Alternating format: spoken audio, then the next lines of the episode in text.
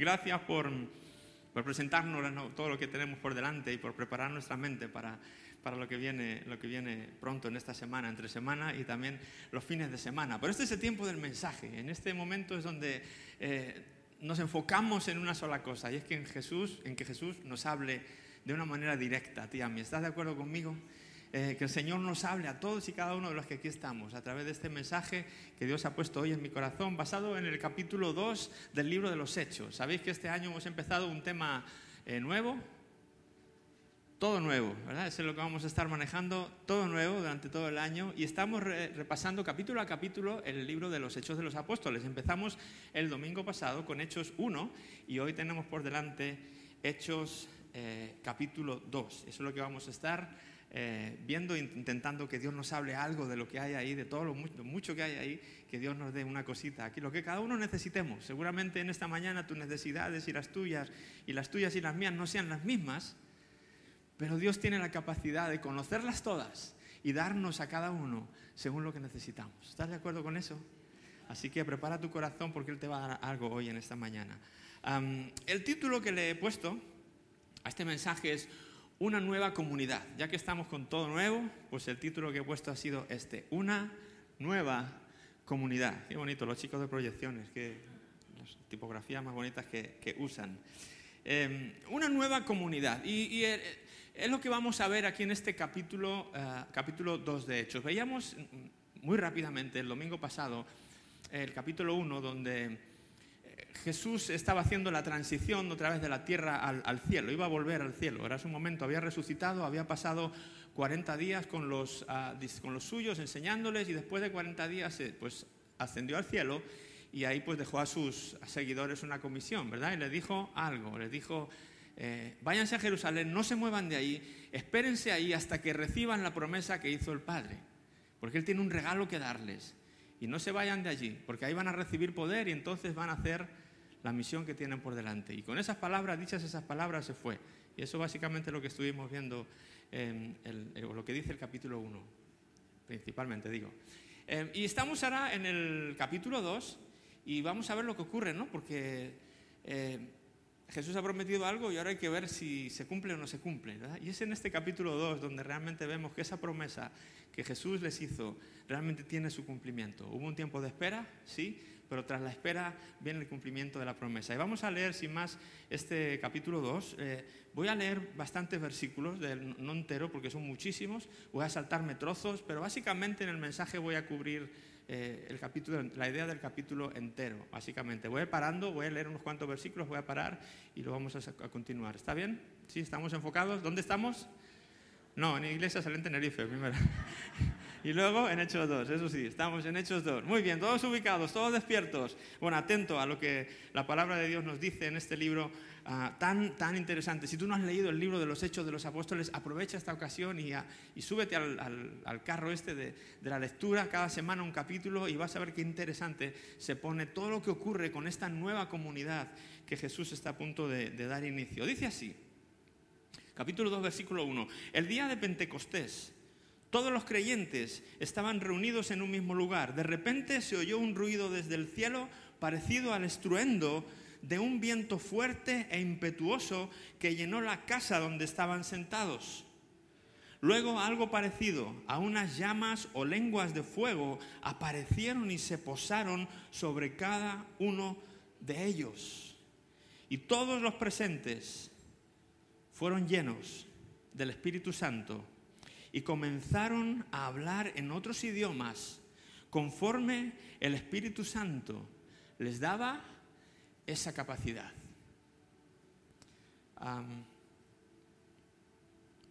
voy a detenerme en este lugar, voy a detenerme en este momento. Contesto, el día de Pentecostés. Nos empieza diciendo el capítulo que estamos en el día de Pentecostés. Pentecostés era una de las fiestas más importantes del calendario judío religioso y civil y todo. Era una fiesta a la que todo el mundo asistía. Así como los carnavales ahora, pues imagínate una fiesta así parecida que, bueno, se da pompo, bomba y platillo y se eh, era un gran evento para, para todos eh, los creyentes y, y no creyentes también pero principalmente para los creyentes. Jesús en su ministerio terrenal, cuando estuvo ahí, en su, él, él, iba, él acudía a esta fiesta de Pentecostés con los suyos, era algo de lo que él participaba también. Y estamos aquí en esta fiesta que siempre se celebraba a 50 días después de la otra fiesta que había habido, los judíos eran muy, muy fiesteros, como aquí los, de, como los canarios también, que somos muy fiesteros. Eh, esta fiesta se hacía después de la fiesta de la Pascua. La fiesta de la Pascua es cuando conmemoraban los judíos la salida de, Egipto.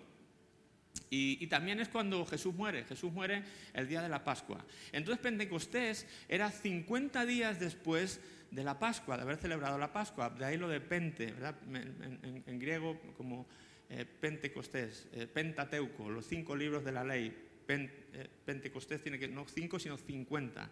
¿vale? Se conocía también como la fiesta de las semanas, era una fiesta de, llevar las primicias, pero también un sentido religioso, como digo. Así que era, imagínate cómo estaba Jerusalén en el día de Pentecostés. Estaba, estaba bollante, estaba, había venido gente de todos los lugares, estaba aquello abarrotado de gente por ahí haciendo diferentes cosas, disfrutando de la fiesta, cada uno, imagino, a su manera. Pero ¿dónde estaba este grupo de creyentes? Reunidos todos juntos en una habitación. ¿Por qué? Porque Jesús les había dicho, espérense ahí a Jerusalén. Espérense ahí hasta que pase algo, hasta que reciban la promesa de Dios de darles el Espíritu Santo. Y ahí estaban ellos, quietecitos, esperando. ¿Cuánto tiempo llevaban esperando ya en este día? Bueno, fácil. Si dice que Jesús estuvo 40 días después de que murió y resucitó, dice que estuvo 40 días, lo vimos el capítulo pasado, 40 días enseñándoles acerca del reino y a los 40 días se fue para arriba. Ok, entonces las matemáticas son fáciles. Y Jesús después de la Pascua está eh, 40 días con ellos y Pentecostés es a los 50 días. ¿Cuánto tiempo ha pasado desde que Jesús se va hasta este día? Muy bien, un aplauso para los matemáticos aquí. 10 días, 10 días han estado esperando a recibir la promesa. Y quietecitos, imagino, orando y diciendo, bueno, pues a ver qué pasa, a ver qué es eso del Espíritu Santo, porque de alguna manera esto era algo nuevo. Era algo nuevo que iban a experimentar. Y era lo que iba a marcar también que fueran, que empezaran a ser una comunidad nueva. Y ahí estaban esperando en su lugar cuando dice, yo creo que no, yo creo que en este momento no lo esperaban. No lo esperaban, os digo por qué. Porque básicamente ellos estaban orando ahí, teniendo un tiempo de oración, expectantes a ver cuándo ocurría esto. Y cuando los judíos oraban en ese tiempo, su costumbre era orar de pie, nunca oraban sentados. Y aquí el texto dice que estaban ahí sentados cuando de repente escucharon este, un ruido que vino del cielo, como de un viento fuerte que soplaba. Y de repente, ¿verdad? Era en un momento que quizás estaban ahí diciendo, día 10 días y aquí no ha pasado nada. ¿Cuánto más vamos a esperar? Yo no sé si algunos estaban desesperando o estaban todos llenos de fe. La Biblia no nos lo dice, pero sí que estaban un poco como de chill, como dicen los jóvenes ahora, a lo mejor no sentados ahí, un tiempo, no sé, esperando o viendo a la gente de, de, de la fiesta, no lo sé.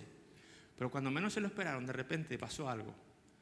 Pasó algo que sacudió a todos los que estaban ahí, escucharon el ruido. Yo no sé si les entró miedo o les entró emoción o qué les entró, pero de repente empezaron a ocurrir cosas que nunca habían ocurrido y, empezaron a repartirse con unas lenguas o una, como unas llamas de fuego que como que se asentaban sobre la cabeza de todos y cada uno de los que allí estaban. Ahí estaban los discípulos, las madres de Jesús, había como 120 creyentes en ese, en ese tiempo, en esa comunidad, y empiezan a experimentar esto. Y no solamente esa llama, sino que, que empiezan a hablar en un idioma desconocido para ellos. Cada uno se pone ahí a hablar y a hablar, empiezan a hablar en nuevas lenguas. Y muchas veces cuando vemos, hablamos del Espíritu Santo, nos impresiona mucho la manera en que fue dado. Y en las iglesias se habla mucho de, de, las lenguas y del ruido y a veces hasta queremos que eso se vuelva a repetir y que sea algo así espectacular, algo que nos sacuda, que nos... algo así parecido a lo que ocurrió allí. Pero yo creo que no es tan importante las formas de lo, y, y cómo ocurrió la cosa, como el hecho en sí de lo que estaba ocurriendo. Estaba surgiendo una nueva comunidad que iba a ser muy diferente a la comunidad que había existido a este momento. Sí, eran las mismas personas, eran las mismas caras, eran los mismos apóstoles, eran los mismos discípulos, ya habían hecho comunidad con Jesús, ya estaban juntos desde hacía algunos años. Pero en este momento esa comunidad fue transformada, fue renovada. De alguna manera recibió algo nuevo que no tenía y que Jesús le dijo, no se les ocurra empezar a hacer nada hasta que reciban ese regalo.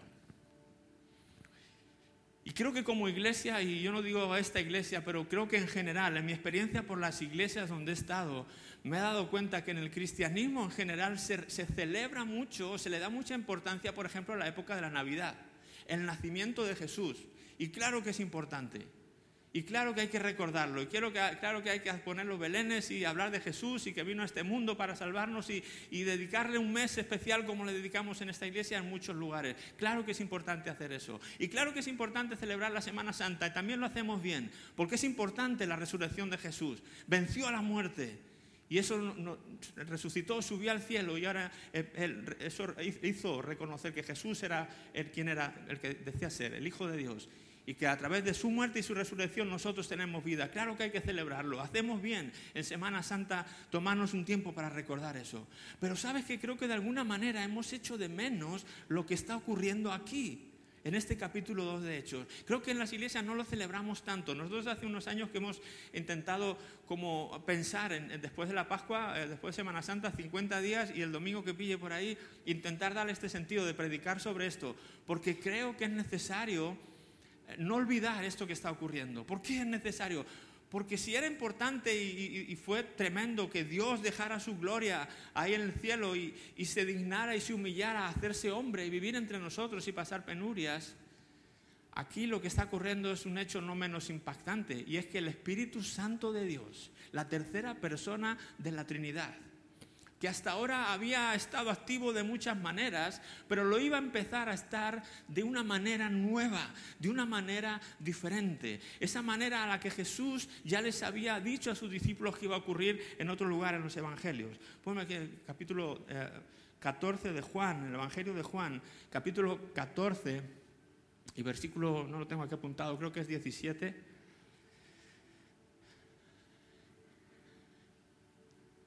Jesús está hablando a sus discípulos y les dice esto, eh, que iban a recibir, les iba a enviar el Espíritu Santo del cielo un día y dice, me refiero a él, al Espíritu Santo, quien guía a toda la verdad. El mundo no puede recibirlo porque no lo busca ni lo reconoce, pero ustedes sí lo conocen, le está diciendo a los suyos, porque ahora Él vive con ustedes, pero mira lo que dice ahí, y después estará en ustedes. Jesús ya lo había dicho. Probablemente muchas de las cosas que Jesús decía los discípulos no las entendían y creo que le entraba por un oído y le salía por otro. Pero Jesús estaba diciendo, el Espíritu Santo está activo en la tierra, está activo probablemente a través de mí y yo estoy con vosotros. En cierta ocasión Jesús dijo, les conviene que me vaya porque si no me fuera yo no vendría a Él. Y yo estoy con vosotros, pero el día que me vaya dejaré de estar con vosotros y por lo tanto no podréis contar con mi, lo que queráis de mí.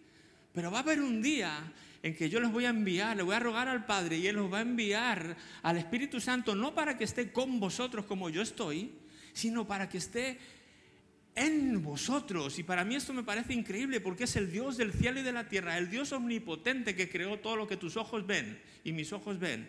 De repente dice, ahora yo voy a venir a hacer morada en los creyentes. ¿Te imaginas lo que es eso? ¿Tú sabes lo que es tener el Espíritu Santo de Dios dentro de nuestro corazón? Así como les pasó a ellos. En este momento de Hechos 2 está cumpliendo eso que Jesús dijo. El Espíritu Santo pasó de estar con ellos a estar en ellos. Y esto me parece increíble y esto es algo que no se puede olvidar tampoco. Esto es algo que tenemos que recordar. Porque Jesús le dijo, no se les ocurra empezar a hacer nada hasta que esto no ocurra porque quiero hacer de ustedes una comunidad diferente. Quiero hacer de ustedes una comunidad nueva. Si ustedes intentan, por muy hábiles y inteligentes que sean, intentan llevar la misión que yo tengo para ustedes, si intentan llevarla a cabo en sus fuerzas, van a fracasar. Necesitan que el Dios del cielo venga y haga habitación, more en ustedes, para que entonces la misión pueda tener algo de éxito. Así que no se les ocurra emprender nada, porque si lo hacen van a fallar. Es más, con el tiempo probablemente ustedes se van a convertir no en, no en una comunidad diferente, sino en una religión institucionalizada que poco, que poco conseguirá para llevar a cabo los propósitos de Dios. Y realmente esa, esa comunidad de, de personas de alguna manera llámalo religiosos o gente interesada en Dios, pero que no tienen esta experiencia del Espíritu Santo viviendo en ellos, es lo que encontramos ahora si seguimos leyendo acuerdo? Ya tenemos en mente lo que está pasando. Los creyentes estaban ahí reunidos y han recibido el Espíritu Santo de Dios en su corazón, en su ser. Ahora el Espíritu Santo vive dentro de ellos. Ahora son diferentes. Ahora son una comunidad dinamizada. Ahora son una comunidad que son capaces de hacer cosas como lo que hemos visto. Hablar en otras lenguas que ellos no conocían. No eran políglotas los, apóstoles. No eran gente que sabía idiomas, no, eran gente del vulgo, pescadores, no sabían nada. De repente se pusieron a hablar en, parto, en arameo, en egipcio, en todos los idiomas. ¿De dónde viene eso? de esa nueva capacidad que el Espíritu Santo les empezó a dar, porque ahora tenían a su disposición los recursos del cielo, del Dios omnipotente. ¿Qué hay, qué hay que Dios no puede hacer? Y ahora ese Dios vivía en ellos, vivía dentro de esa comunidad, dentro de cada uno de los que la componía. Y eso es lo que Jesús quería que, entendieran y que no les podía faltar nunca y que en el momento de que eso les faltara perderían su propósito. Fíjate en el versículo 5. En esa ocasión, dice, seguimos con la lectura de Hechos, en esa ocasión había judíos devotos de todas las naciones que vivían en Jerusalén. Cuando oyeron el fuerte ruido, todos llegaron corriendo y quedaron desconcertados. Di conmigo, desconcertados. Al escuchar sus propios idiomas hablados por los creyentes. Estaban totalmente asombrados. ¿Cómo puede ser? exclamaban. Todas estas personas son de Galilea y aún así las oímos hablar en nuestra lengua materna. Aquí estamos nosotros, partos, medos, elamitas, gente de Mesopotamia, Judea, Capadocia, Ponto, de la provincia de Asia, de Frigia, Panfilia, Egipto y de las áreas de Libia, alrededor de Cirene, visitantes de Roma tanto judíos como convertidos al judaísmo, cretenses y árabes. Imagínate qué representación había ahí. Y todos oímos a esa gente hablar en nuestro propio idioma acerca de las cosas maravillosas que Dios ha hecho. Quedaron allí maravillados y perplejos. ¿Qué querrá decir todo esto? Se preguntaban unos a otros. Pero otros en la multitud se burlaban de ellos, diciendo, Solo están borrachos, eso es todo. Qué contraste tan grande.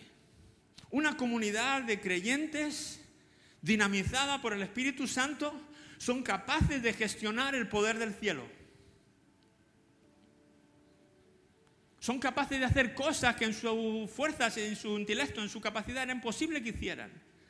Son capaces de entender lo que está pasando, saben lo que Dios quiere hacer, saben cuándo lo quiere hacer, saben dónde tienen que estar, están ubicados. Por el contrario, tenemos una comunidad de gente devota. Gente que estaba ahí porque, porque pertenecían al judaísmo, porque estaban orgullosos de tener una religión, estaban orgullosos de decir que ellos eran los hijos de Dios Altísimo, que ellos creían en, Dios Padre y que el, el, Dios de Abraham, el Dios de Isaac, el Dios de Jacob, eh, estaban orgullosos de su religión. Pero a la vez lo que te encuentras es un grupo o una comunidad totalmente desconcertada que no sabe ni lo que está pasando que lo más que atinan a decir es que están borrachos. Imagínate que desconectados estaban de la verdadera realidad de las cosas espirituales. No eran gente por ahí atea y perdida, eran gente religiosa de todos los lugares del mundo. Estaban en Jerusalén celebrando Pentecostés, pero estaban perdidos. No sabían ni dónde estaban, no sabían para dónde iban. Estaban simplemente siguiendo un calendario, siguiendo una tradición, siguiendo unas reglas. Habían caído en una religión y de esas hay muchas y existen al día de hoy. Te encuentras a gente que te va a decir, sí, yo creo en Dios, yo soy muy devoto de esto y de lo otro, pero realmente si vivieran algo, si cuando ven las cosas de Dios se están asombrados, se están desconcertados, porque para ellos es todo extraño. Porque no han recibido el Espíritu Santo de Dios. No pueden entender. Jesús lo había dicho ahí en el versículo de antes, el mundo no lo puede recibir porque no lo entiende ni le conoce. Ustedes sí le conocen porque han estado con Él, pero ahora Él quiere estar con ustedes. Qué contraste de lo que es vivir una religión a lo que es vivir una relación directa con el Dios de los cielos a través del Espíritu Santo que mora en ti y que mora en mí, que mora en todos aquellos que estén dispuestos a recibirlo.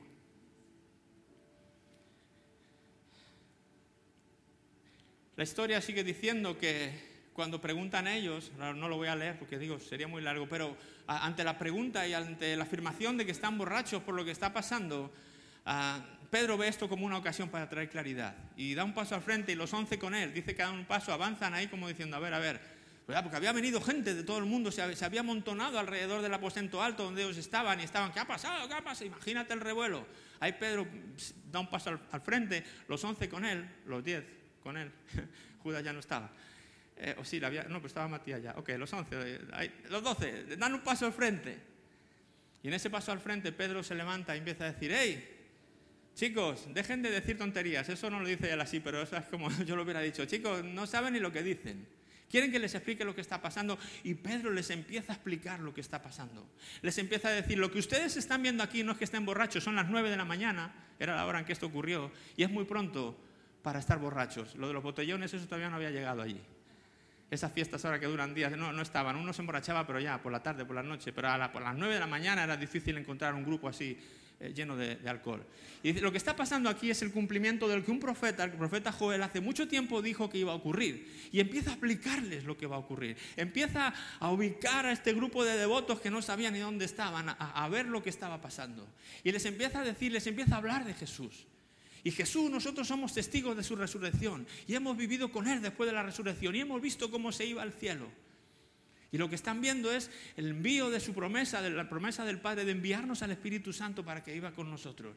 Y eso demuestra que Jesús está enviando el Espíritu Santo, demuestra que Jesús era el Mesías, era el Señor, era el Hijo de Dios. Por cierto, a quien ustedes mataron y crucificaron en una cruz.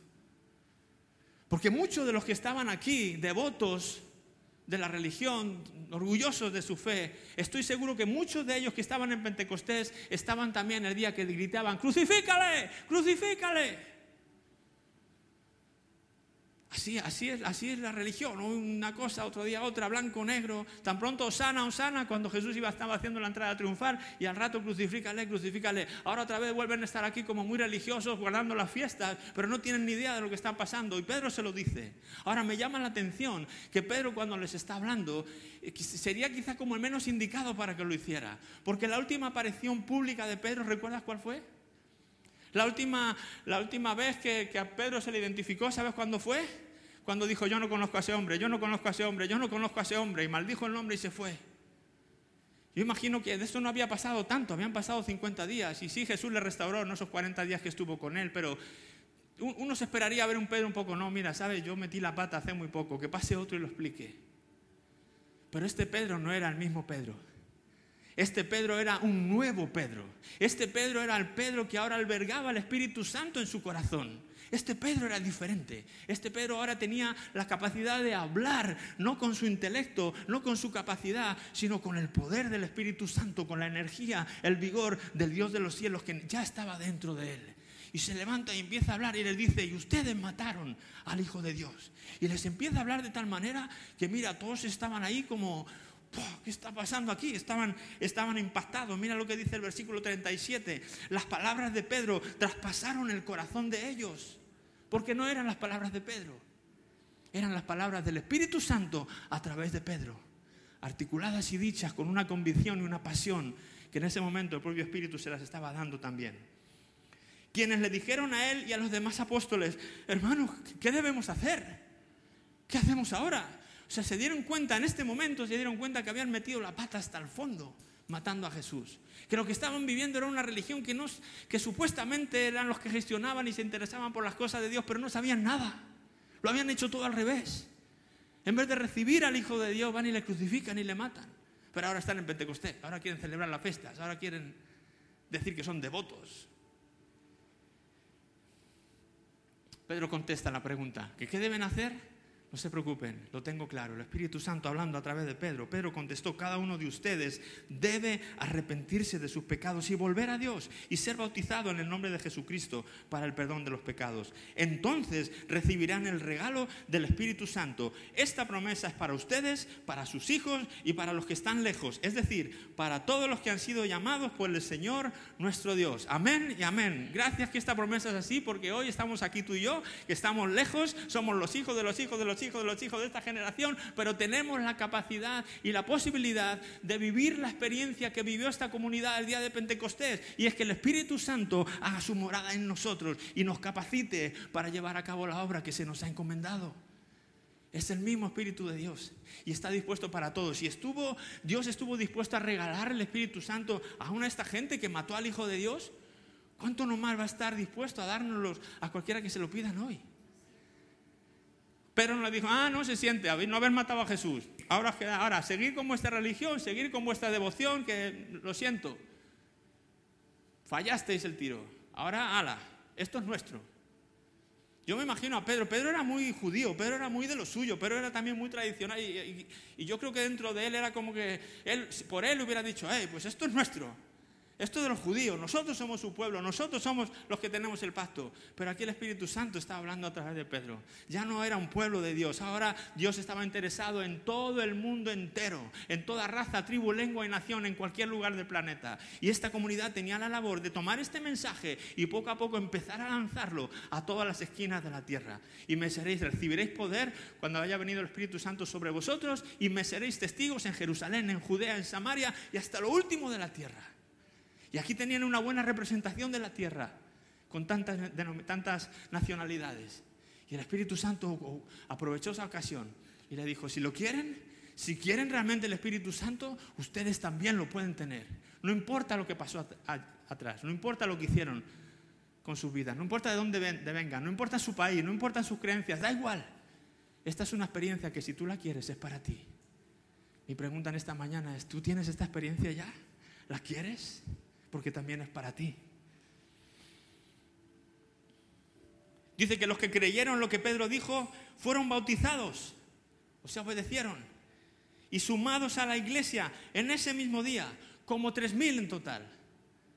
3.000 personas. En ese momento una comunidad de 120 pasó a ser de, de 3.120 en un instante. ¿Por qué? Porque el Espíritu Santo habló. Porque el Espíritu Santo tomó una comunidad que estaba ahí callada, que estaban esperando, que estaban ahí sin hacer nada pero estuvieron dispuestos a recibir lo que Dios tenía para ellos y se dejaron usar, fueron capacitados, pudieron hablar, hacer cosas que estaban fuera de su alcance humano, como hablar en otras lenguas y como empezar a dar un discurso vigorizado por el Espíritu Santo que, que, traspasó, dice el corazón de ellos. Tres mil personas en ese momento se añadieron a la iglesia. Había surgido una nueva comunidad y eso era lo que Jesús quería. No quería un grupo religioso institucionalizado, no quería alguien que se dedica a guardar eh, los domingos y las fiestas de guardar y a cumplir con ciertos rituales y ya está. Él quería que experimentaran de primera mano la presencia del Espíritu Santo, la tercera persona de la Trinidad, morando y viviendo dentro de cada uno de los componentes de esta comunidad.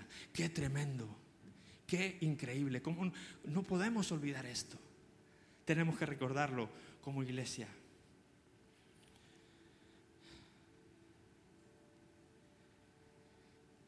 versículo 37 de Juan, capítulo 7,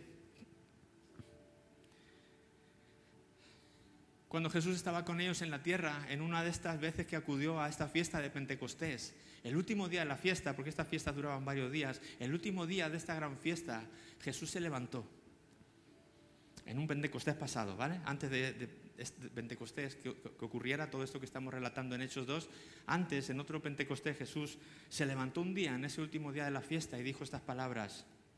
El último día del festival, el más importante, Jesús se puso de pie y gritó a la multitud, todo el que tenga sed puede venir a mí. No hay condiciones. Todo el que tenga sed. Todo el que crea en mí puede venir y beber. Pues las, escrituras declaran, de su corazón brotarán ríos de agua viva. Con la expresión agua viva se refería al Espíritu, el cual se le daría a todo el que creyera en él. Pero el Espíritu Santo aún no había sido dado porque Jesús todavía no había entrado en su gloria. ¿Veis la secuencia? El Espíritu Santo no podía venir a morar dentro del creyente hasta que Jesús no ocupara su lugar en el cielo. Pero una vez que Jesús fue y ocupó su lugar en el cielo, le dijo, te toca. Le dio el relevo al Espíritu Santo, dijo, ahora corre. Yo ya he hecho mi parte, consumado es, dijo en la cruz, ahora te toca a ti. Es tu era, es tu momento. Tienes que capacitar a esta comunidad, tienes que hacer de ella una comunidad que abarque todos los confines de la tierra para que este evangelio corra y se extienda por todos los lugares y conozcan de mi amor y conozcan de mi gracia y conozcan que estoy dispuesto a perdonar a todo aquel que quiera ser perdonado, todo aquel que se acerque a mí con fe. Yo tengo algo que darles. Tengo un Espíritu Santo que poner en cada uno de ellos. ¿Te das cuenta la cantidad de veces? Todo el que crea, todo el que tenga sed, da igual. No importa quién eres, no importa de dónde eres, no importa lo que te ha pasado, si tú lo quieres, el Espíritu Santo está disponible para ti. No hay condiciones. Ahora, algunos creyentes a veces me han dicho, Juan Ángel, mi experiencia, mi experiencia en el cristianismo a veces está muy lejos de sentir en mí ser ríos de agua viva. A veces lo que siento más bien es agua estancada. donde, donde no hay movimiento, donde no hay... Y deja que te, déjate que te, eh, que te diga algo respecto a esto. Eh, puede ser, puede ser que siendo creyente y teniendo el Espíritu Santo aún dentro de nosotros no sintamos esos ríos de agua viva. ¿Sabes qué? Porque esos ríos de agua viva hay que saber gestionarlos. Tengo aquí una imagen que quiero que veamos de, la tierra de Israel, del territorio de Israel, de la geografía de Israel. Ah, ahí tenéis esta foto de, Israel, ahí toda la izquierda, tenéis el río Jordán que atraviesa, va de norte a sur. El río Jordán viene desde el norte, baja y llega al mar de Galilea. Y atraviesa el mar de Galilea. Y continúa su curso. El río Jordán sigue avanzando, sigue avanzando y llega y forma otra laguna de otro mar grande si ves ahí, ese es el mar muerto. Y el río continúa. Ah, no, no continúa. El río no continúa.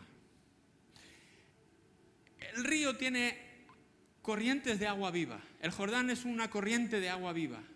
Y esa misma corriente le llega por igual al mar de Galilea que al mar muerto. Entonces mi pregunta es, ¿por qué el mar de Galilea es un mar vivo? Es un mar lleno de vida, hay peces, hay, de todo, hay vegetación, hay, es un mar que da gusto bañarse. El mar muerto, pues su nombre mismo lo indica. No hay vida ahí.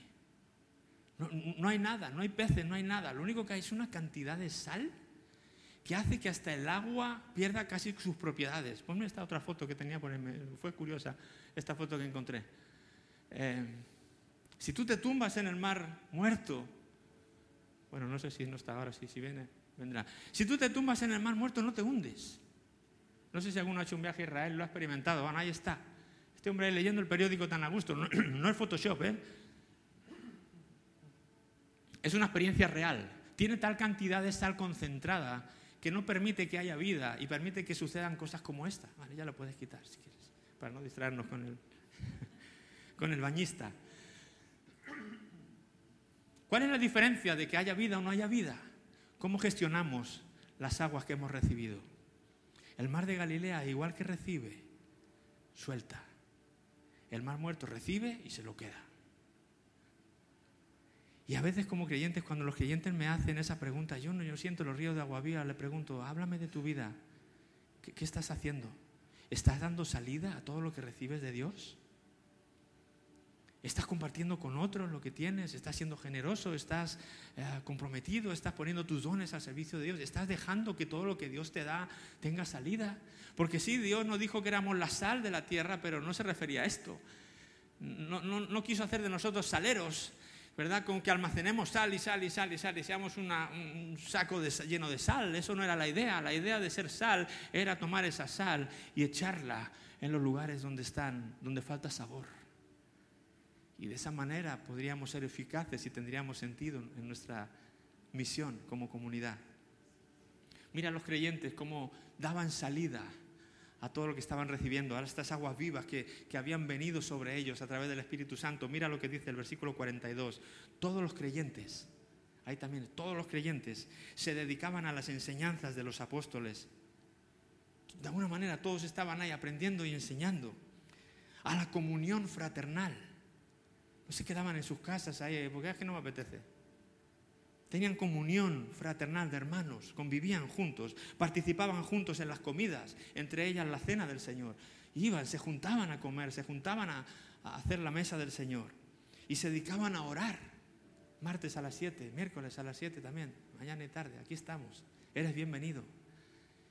Y a veces somos muy insistentes en participen, participen y apúntense a esto, apúntense a lo otro, porque, porque lo que hay en nuestra mente es su bien, es su bienestar. Es que no se conviertan en gente que solo sabe recibir y recibir las cosas de Dios y convertirse en devotos llenos de sal que no valen para nada esa medida que damos salida de tantas formas que podemos hacerlo, es que, es que esos ríos de agua viva están en nosotros. Dice que un profundo temor reverente vino sobre todos ellos y los apóstoles realizaban muchas señales milagrosas y maravillas. No eran ellos, era el Espíritu Santo a través de ellos.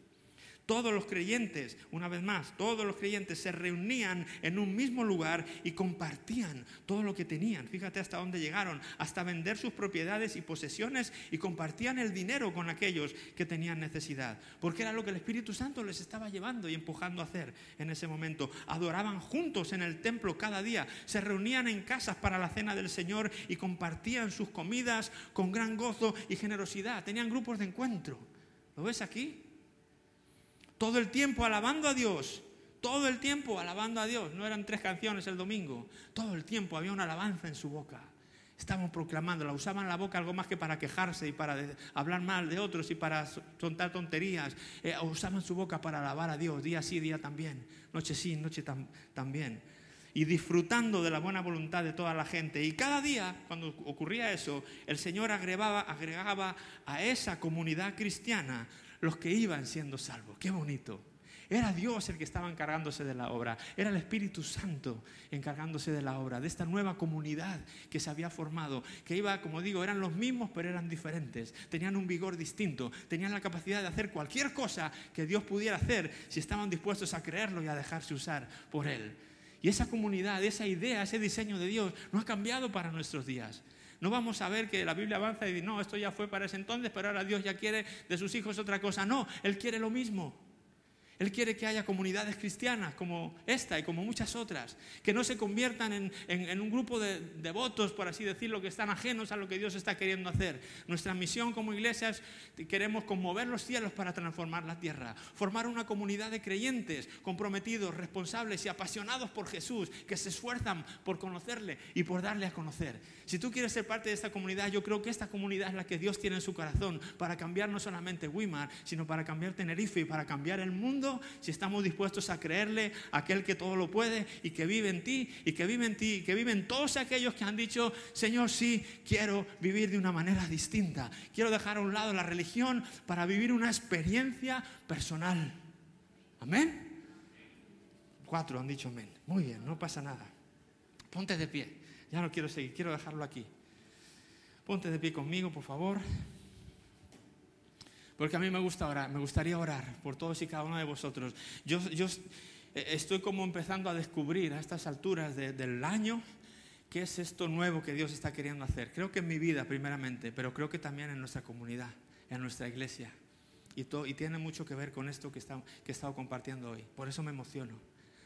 Porque soy capaz de visualizar lo que Dios podría hacer en un lugar como este, con un equipo de gente como este si tan solo estamos dispuestos a seguir los pasos. Yo no sé cuál es la situación, todos y cada uno aquí en esta mañana, no os conozco a todos, a muchos sí, pero no a todos. Yo no sé si tú te consideras más como alguien, pues uno de estos devotos, sí, que guarda ciertas tradiciones y hago, cumplo ciertas cosas y, digo creer en Dios, pero realmente cuando pasan cosas espirituales no sé ni dónde estoy, no sé ni, ni por qué ocurren, ni cómo ocurren, ni conozco la Biblia, ni... Yo no sé si tú eres una de esas personas y lejos de querer eh, condenarte ni mucho menos, lo que quiero es invitarte a que tú puedas cambiar eso si quieres. Porque en ese momento hubo 3.000 personas dispuestas a hacerlo y en ese momento no se les dijo, no, bueno, pues ahora hagan un curso, ahora prepárense, ahora esperen, ahora... En ese momento ya. Dice que se arrepintieron y volvieron a Dios. Qué curioso que siendo devotos tuvieron que volver a Dios. Tuvieron que arrepentirse y volver a Dios porque realmente vivían en una religión que se había alejado de Dios. Tienen que arrepentirse y volver a Dios tienen que bautizarse en el nombre de Jesús. ¿Verdad? Simplemente reconocer que Jesús era el Hijo de Dios, confesarlo públicamente, porque eso hace que nuestros pecados sean perdonados. Y cuando eso ocurre, estamos en disposición de que el Espíritu Santo venga a morar, a vivir dentro de tu corazón y dentro de mi corazón. Y cuando eso ocurre, y cuando a eso le damos mantenimiento, y cuando a eso lo vivimos de verdad, que de verdad somos capaces de hacer cualquier cosa. Somos capaces de hablar idiomas que no conocemos. Somos capaces de dar discursos que penetren el corazón de otras personas. Somos capaces de todo lo que Dios sea capaz. ¿Qué es? Todo. ¿Qué hay difícil para Dios? ¿Qué hay imposible para Él? Nada. No se trata de ti, no se trata de mí, se trata de Él. Se trata que entendamos que somos vasos y queremos que Él nos utilice. Y yo quiero orar. Si tu deseo en esta mañana es de alguna manera eh, cambiar de campamentos, por así decirlo, dejar de vivir una vida basada en una devoción fría y tradicionalista y, pasar a, formar parte de una comunidad diferente. Si ese es tu deseo, yo quiero hacer la invitación en esta mañana. Pero también quiero ah, orar por todos aquellos que siendo ya parte de la comunidad cristiana y ya teniendo el Espíritu Santo en ellos, quizá no han sabido gestionar del todo eh, estos ríos de agua viva que nos han sido dados. Y tú quisieras vivir, no sé, con algo, sientes que algo, sientes que algo te falta, sientes eh, que quisieras vivir como en otra intensidad. Este es tu momento también. Yo te animo, empieza, empieza a involucrarte, empieza a compartir lo que Dios te da, empieza a salir de ti mismo y empieza a dejar que esos ríos de agua viva sigan su curso también. No te lo quedes, no te lo quedes. ¿Te parece bien? Invito a que cerremos nuestros ojos en este momento y ahí tengas un momento de intimidad con Dios. Y si tú realmente crees que esto que ocurrió en Hechos 2 puede ocurrir en este mismo momento, esa misma fe te va a capacitar para que esto ocurra. Yo quiero hablar a todos aquellos que quieren de alguna manera empezar a formar parte de una comunidad distinta. Yo voy a hacer una oración y pido que puedan repetir estas palabras conmigo y toda la iglesia también me acompaña para, para hacerlo juntos y que le puedas hacer esta oración para, para volver a Dios si en algún momento te has alejado de Él. Dile, Señor Jesús, reconozco que eres el Hijo de Dios. Te confieso como mi Señor y mi Salvador. Gracias que tú perdonas mis pecados. Quiero dejar de vivir una religión, Señor, para empezar a vivir con tu presencia en mí. En este momento vuelvo a ti, Señor. Me arrepiento de cómo he vivido. Quiero vivir de otra manera. Recibo tu Espíritu Santo en mí, no solamente conmigo y te pido que esos ríos de agua viva fluyan en mi ser y me enseñes a darle salida para poder bendecir a otros, para poder ser parte de esta comunidad que tú estás haciendo aquí, Señor. En el nombre de Jesús. Amén. Y todos aquellos creyentes que ya son parte de, esta comunidad y quieren de alguna manera ah, volver a encender la llama, vamos a decirlo así volver a vivir, en esa frescura que a lo mejor recuerdas que tuviste cuando la primera vez que recibiste a Jesús en tu corazón o el Espíritu Santo en tu corazón.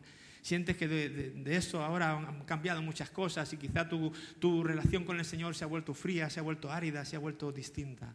Yo quiero animarte a que en este día no lo dejes pasar. El Señor está interesado en ti. Quiere usarte de una manera especial, quiere usarte de una manera poderosa, quiere que sientas su vigor, quiere que sientas su fuerza, quiere que sientas su compañía en ti, donde quiera que vayas.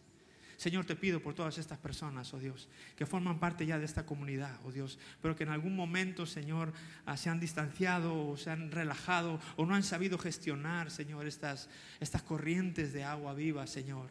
Quizá han acumulado para ellos mismos, quizá han antepuesto sus intereses a otras cosas, qué sé yo, Señor, hay tantas situaciones, pero en este momento tú sabes quién son. Tú conoces sus corazones, Señor, y yo te pido en el nombre de Jesús que atiendas sus súplicas en este momento. Señor, que renueve dentro de ellos tu Espíritu Santo, Señor. Que les capacite, Señor, para tener una experiencia como la que tuvieron los discípulos en el aposento alto.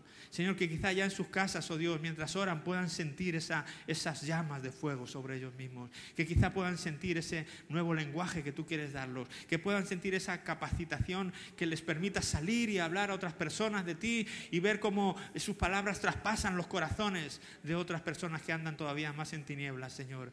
Oh Dios, ayúdales, dales esta nueva oportunidad, Señor, dales este nuevo vigor. Y como iglesia también, Señor, perdónanos si alguna vez hemos acaparado, si, hemos, si no hemos salido, sabido dar ah, salida a todo lo que tú has estado haciendo aquí, Señor. Queremos ser esa comunidad dinámica, vigorizada por ti, Señor, que salimos afuera, oh Dios, y tenemos algo que ofrecer, que salimos afuera y tenemos algo que dar, que salimos afuera, Señor, para bendecir, para dar, para atender, Señor que podamos recibir a todo aquel que quiera recibirte, Señor, sin condiciones, sabiendo que tú nos aceptas a todos por igual, Señor.